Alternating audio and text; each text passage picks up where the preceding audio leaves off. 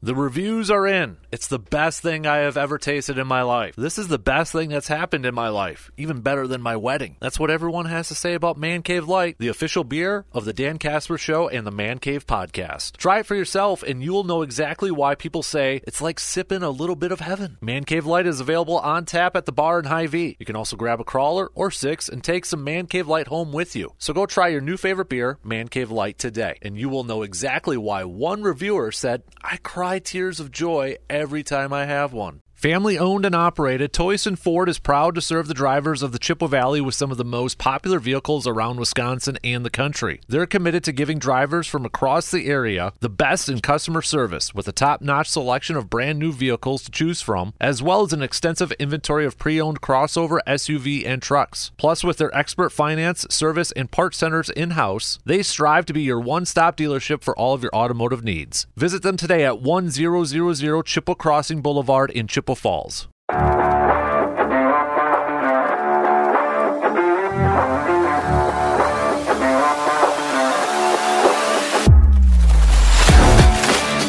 Hello, friends. You've now entered the Man Cave Podcast, unplugged and unfiltered. This is a podcast where the topics are mostly about sports, but sometimes we mix in some other items, like Is Bigfoot real? Who is the best Batman? You're guided through each episode by a man who's the man for his time and place, Dan Casper.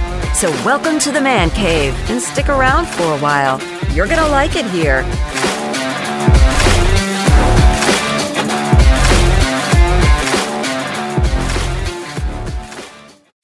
What up, everybody? Welcome to another episode of the Man Cave Podcast, brought to you by Toyson Ford and Hy-Vee, our good friends from Toyson Ford and Hy-Vee. I'm your host, Dan Casper, as always, for every single episode of the Man Cave Podcast. And if this is your first time listening to the Man Cave Podcast, hopefully we can keep you around. If you are a regular, well, welcome back. Reminder if you are not subscribing or following the Man Cave Podcast, it's free. Again, I don't like to use the word subscribe. I know that's a technical term, but when I hear subscribe, I think of you got to pay. You don't. But if you're not subscribing or following the podcast on your favorite podcasting platforms like Apple, Spotify, Google, Amazon, Stitcher, Audacy, we're all over the place. But give it a follow, give it a subscribe, and if you have the ability to give it a five star and a positive review, would really appreciate that. That way, other people can find the podcast too. So, big thanks for that. But in this episode of the podcast, uh, we're going to talk a little bit about Aaron Rodgers' contract situation and a little bit of a deep dive into it because there's more layers to this. There's some interesting layers to this contract. One thing to pop up from this weekend, and, and really no big surprise here, but you know, it was it was Adam Schefter, ESPN's Adam Schefter, that I knew it was probably going to happen. I think we all kind of knew that there was going to, you know, ever before games, before the weekend, before games, there's always these insiders have their reports or updates or inside info and and all that fun stuff, right? It always it always happens. Like uh, it's always amazed to me like how some of these guys can maybe just sit on something and not get anxious and put it out there before maybe somebody else does. I don't know. And I know it's everybody was kind of having fun with it. Accumulation of information, if we got to bring that back from a couple years ago from Schefter and such. But what I thought was kind of an innocent sort of thing, comment, report, whatever you want to call it, where Schefter said that uh, both sides, Packers and, and the Rodgers, both uh, know that there's a real possibility that there could be a trade this offseason if Aaron does decide that he wants to come back. And I'm like, ah, okay, whatever, you know. Sure. Then I was thinking about it a little bit more, and I'm like, okay, but shouldn't this conversation have, have shouldn't that have went away after the the contract extension? Like, you know, three year deal. I don't think any of a lot, a whole lot of people expected it to be a full three year deal, maybe just a couple years in. But shouldn't that have just avoided the whole speculation or talk about any type of trade a year after that deal? Shouldn't that have just gone away? I'm like, why are we doing this again? Like, what? Besides the whole tearing it down and rebuild sort of thing, what else is there? There's got to be something else. So I started to kind of look at some numbers here in terms of, of Rodgers' contract. And and I'll be honest, it, it kind of surprised me with, some of these numbers. Because usually, when you get to contracts in the NFL, the big thing is, is always that dead cap hit, right? Or the cap hit per year. That's who cares what a player's making in, in real cash, in real money. I don't give a rip about that. The only thing that we have to kind of pay attention to that involves the salary cap is the cap hits and the dead cap hit. So whatever the real money is, that's not what their cap hits are or what their dead cap hit is. The only thing I pay attention to or care about is how does it affect the salary cap. So, like I said, usually with these contracts, after a couple of years or a few years in, that cap hit that, that dead cap hit starts to go down a little bit. You know, the cap hit may rise because teams will backload contracts and, and that sort of thing. So may have a higher cap hit in the beginning because usually again what what you'll see a lot for, for some players is, you know, they'll get that signing bonus or or whatever have you. It might be a big one. They get all that up front. As soon as they sign that contract, that signing bonus, they all get it right there. They'll cut a check right there and they get it. And that's why you see base salaries really low in the first year because they get that huge signing bonus. But the thing is, with the signing bonus, for a cap hit, you have to divide it by the length of the contract. So let's say easy math, because me, math, say somebody gets a $30 million signing bonus. Okay? Five years. 30 divided by 5, 6. You spread that $6 million cap hit just for that part. Could be more of a cap hit, but just for that signing bonus part, you spread that out through the length of the contract. So even though the guy's going to get 30 million as soon as he signs that contract, it's going to be a six million dollar cap hit throughout the length of that deal.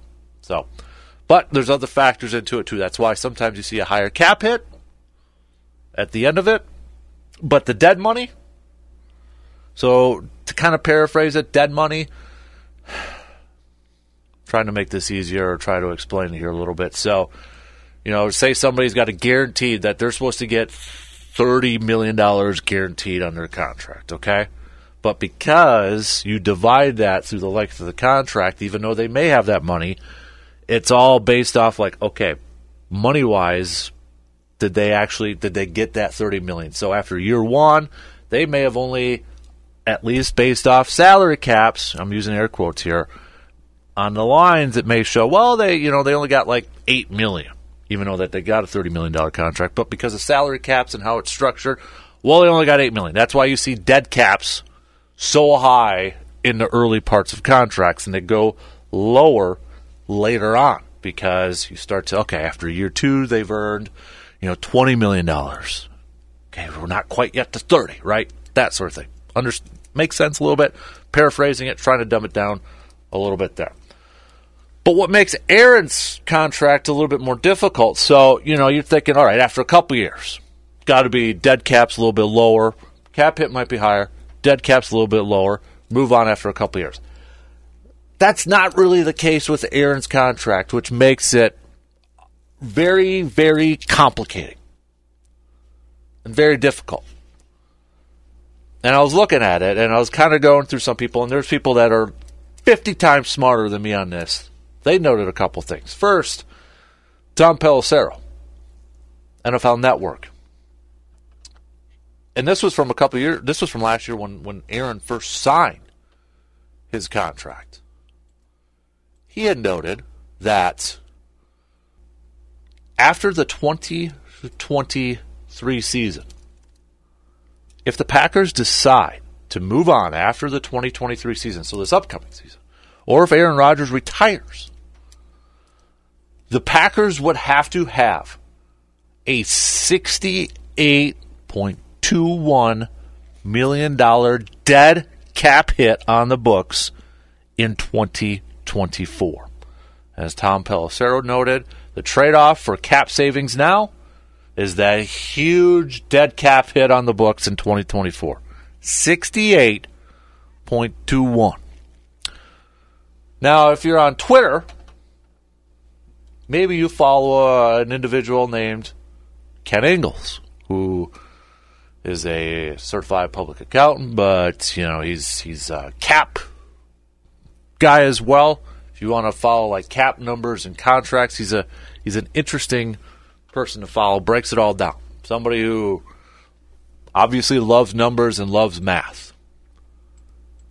And he had just noted the other day, broke it down here.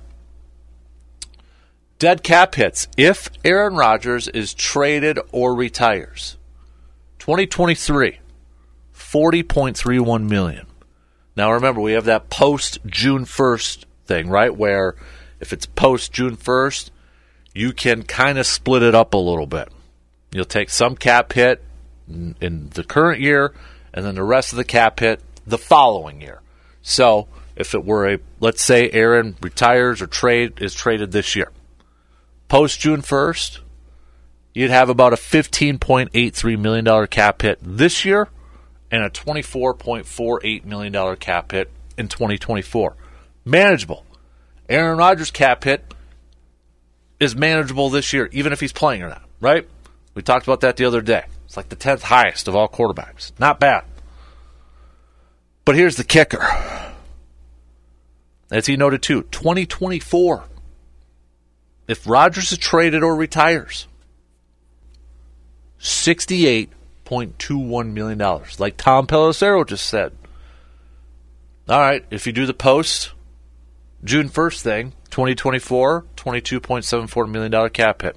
All right, not bad. But then in 2025, $45.47 million. All right, what about 2025? 2025 has got to be better, right? Wrong. 2025. Let's say Aaron plays in 23 and 24, and then he retires or is traded for some reason. 2025 hit, dead cap hit, $76.8 million. Seventy-six point eight. You can do the thirty-eight point four post June first, and then split it up. It's 38.4, 38.4. Those are dead cap hits. If he is traded or retires, dead cap, not real cap, dead cap. Where a lot of other contracts, we see those dead cap hits get smaller the more years you get into a contract. Well, starting 2024, they go up for Aaron Rodgers. Why? Why is that the case? It's all based off these how it's structured in, in the language. Now, Pro Football Network had a great article that was actually just written uh, about a week ago that kind of broke it down, and a lot of it is based off the language within this deal. And it's it's bonuses, so like it's really weird because it's like other years are tied to other years. Like for example, if the Packers were to pick up a 2023 option, let's say on, on Aaron Rodgers, that would guarantee 2025. The options on there, the bonuses on there. So you pick up a 2023 option, it guarantees a 2025 bonus money. It's it's it's worded like that. It's it's it's very complicating and, and I don't know if we all anybody really knows besides maybe a select couple or few that really actually know the full on language of it. But that's why you're, you're seeing these these numbers getting higher throughout the the length of the contract. Now, the other part in this too, you do have to factor salary caps are going to go up unless we we run into another thing where we did last couple year or a couple years ago with the COVID situation. Hopefully that doesn't happen, that sort of thing. But TV contracts are coming up, which we know are going to skyrocket. It's going to skyrocket the salary cap. Salary cap's going to go up. So, okay, you, you got that, right? But when you look at it, and that's where, you know, kind of going back to the whole trade thing, I'm like, why are we even talking about a trade after this, after this, this, this contract? Like, I just, something wasn't, I'm just like, there's something, there's got to be something else besides the whole rebuild sort of thing. And then when you, when you break it down and you look at it, it's like, ooh, trade it, not not released. Green Bay can't release him this year because that would just you're talking ninety nine million dollars in dead cap. So anybody thinking we'll just cut him, that's that's worse. You can't release the guy this year because then you're taking on ninety nine million dollars in dead cap. But you look at it, it's like okay, he plays one more year, but then you decide to trade or he retires. It's bigger cap hit and dead cap space than what it is this year. And it's like, oh, do you maybe have to move on from Rodgers because the dead cap is going to be lower this year compared to maybe a couple years from now on. And that's what's really, really got me thinking. I'm like, maybe it is time. Is the time now to actually move on from 12 when you look at the numbers that way? And and the other thing in this whole thing too is okay. You pick up the fifth year option on Jordan Love. Or you, you plan on doing it. That fifth year, remember, we all know this, is guaranteed. And it's going to be a big number. That's why, you know, there's a lot of the talk about Rashan Gary. He's going to get an extension because that fifth year option, it was picked up.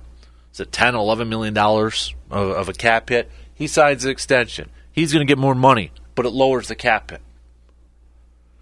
You pick up a fifth year option for, for Jordan Love, that'll come on the what, 2024 cap? So you're talking a double digit, potentially cap hit there. Or close to it. Let's say about 10, maybe maybe a million under, million over. So you got a $10 million cap hit there, plus the huge cap hit of dead money on Rodgers, And then, oh, yep, then you're faced with the with the dilemma: Do you give Jordan Love an extension, even though you don't know how well he is or how good of a quarterback he's going to be? Because you know, I'm, I'm playing with this scenario. Aaron plays this year. You pick up the fifth year. You have to decide to pick up the fifth year option this year on on Jordan Love. Okay, Aaron plays this year. You pick up the fifth year option. Aaron is traded or retires. You've got that huge dead cap hit. You got a cap hit, a, a sizable cap hit on Jordan Love then you got to decide do you give him an extension or not to lower it, but that comes with risk because what if he's not the guy, and then you, you're stuck with that contract. It's a mess. It's a mess. And it keeps coming back to is this the perfect time to move on? To maybe try to avoid a bigger mess than what it would be, maybe in like a 2024 and that's where I, I am kind of coming back to maybe that's why we're hearing a little bit more about this potential of a, a, a trade because it just didn't make sense to me. Like you committed both sides, and now we're we're back to this, and you know obviously the season did not go any. I mean, it was a complete failure, and I think that's part of this whole conversation here too. And but, whew, there's so many layers to this. Like, I feel like if, okay, Aaron decides to come back this year, I feel like then you have to trade Jordan Love. Like, I've, I've kind of changed my thoughts on that now. I think you have to trade Jordan Love to potentially avoid a, another cap situation with Jordan Love with the with the fifth year option and then deciding whether to give him a long term deal and you maybe don't know what you actually have in him. I think Green Bay has an idea, but that's based all on practice. We haven't seen it in real games on a consistent basis. Okay, yeah, you, you trade Jordan Love, but then you have to go into the draft this year, probably drafting a quarterback fairly high in the draft. I mean, there's so many layers to this thing. And then, okay, you trade Rodgers, but what are you going to get in return for 2023? I know a lot of people are expecting a first round pick, but I think there's going to be a lot of conditions on that pick. You're not, I, I'd be shocked, absolutely shocked if it was something similar to what the Lions got for Matthew Stafford. I just don't see that happening. One, you, you knew that Matthew Stafford was at least planning on at that point to play a few more years. Aaron, is it one year? Is it going to be two years? So I think it's probably going to be something similar to when Green Bay traded Favre. It was a conditional pick based off the success of that team. Off the top of my head, I, I think Green Bay got a third rounder because the Jets missed the postseason. But if they made the postseason, um, you know, it was going to turn into a first round pick or, or something like that. You know, it's the conditions based off that. And maybe, I don't know if they can actually do this, but maybe it's something like, you know, okay, if you, whatever, let's say it's the Jets, because that's a popular one being thrown out there. Aaron gets traded to the Jets this year. Conditional pick. It's a third. It's a second rounder with a condition of a first rounder if the Jets make the postseason. And then he plays a second year for the Jets. All right, then they get another pick for that if he decides to come back. I don't know if they can do it like that. If he retires, they don't get another pick. I don't know if that language, if they if they can put that in a contract or not. I really don't know. But you know, I know I said the the other day that and and self. This is me being selfish. This is this is me being selfish as just if I was just a you know just just being a fan here, straight up Packers fan. Selfishly, I don't really want to kind of like want to see Aaron play anywhere else when retired because, you know, as, as a straight up fan, that's the end of a memorable era. An era that will be defined as they should have won more hardware. No doubt about it. They should have won more hardware. One Super Bowl, can't have that happen. Is it all on Aaron? Absolutely not. But it was also a fantastic era to witness supreme quarterback play if we're just talking about the, the player itself on the field. So that's the selfish part of me. But the realistic side, or maybe the business side of, of things, at some point, Green Bay's going to have to pay the piper and take the hit. They just have to. And at some point, it's going to be time to move on and and stop holding on to the past and, and usher in that new era. And maybe if we look at it from terms of a business side of things, if these numbers are all accurate and, and the reports out there are all accurate, which you know I, I don't doubt the likes of a uh, a Tom Pelissero or even a Ken, but if those numbers are all accurate, it sure looks like this year might be the year to do it. Regardless, though, for me, it's always go pack go. It's team above player. Got to do what's best for the team. So at this point, then maybe that's the question: What's the best for this team? What is the best decision for this team? That's what we have to answer. That's what Green Bay, that's what Gutey has to answer at this point. What is the best decision or best outcome for this franchise? Is it bringing back Aaron? Maybe trying to, quote, reload? Or is it taking the hit seeing what they've got with with Love, giving him a shot in the regular season. I'm glad I'm not the one making that decision. I'll be honest with you. Glad it's not me. But it's I don't know, like when you hear these numbers, does it change your thoughts at all? And and maybe for one for for the many of you out there that were ready to move on from from Rodgers, maybe this solidifies it even more for you. And that's fine. And that's completely fine. But maybe for some of you that were maybe on the fence a little bit, like, ah, I'm nervous handing it over to the love era. And, but when you look at the the numbers like this, and it's like, whew, all right, it might have to be time to cut that cord. Because my confession is, I'm kind of leaning towards that when I look at those dead cap hit numbers, that they actually get higher the longer he sticks around. And it's based off of this language about, you know, bonuses and, and options picked up and when they're, when, you know, and the thing is, with I, you know, when I was looking at it and reading about it, the the 2023 option that, or whatever it, the one that's going to be that they have to pick up in 2023 that would affect 2025. They have all the way through training camp in the week one to pick it up. It sounds like but it's like an automatic one sort of. It's complicating. I'm trying to do the best to, to, to kind of break it down to just generic stuff, but it's it's complicating as all get out. But when I see these numbers and I see dead cap hits rising later on in the contract, and it's lower right now if they get out of it. From a business side, it's hard not to say, yeah, let's make that move. Again, selfishly as a fan, don't really want to see the end of an era. Maybe you don't want to see one of your best players of all time suited up in a different uniform.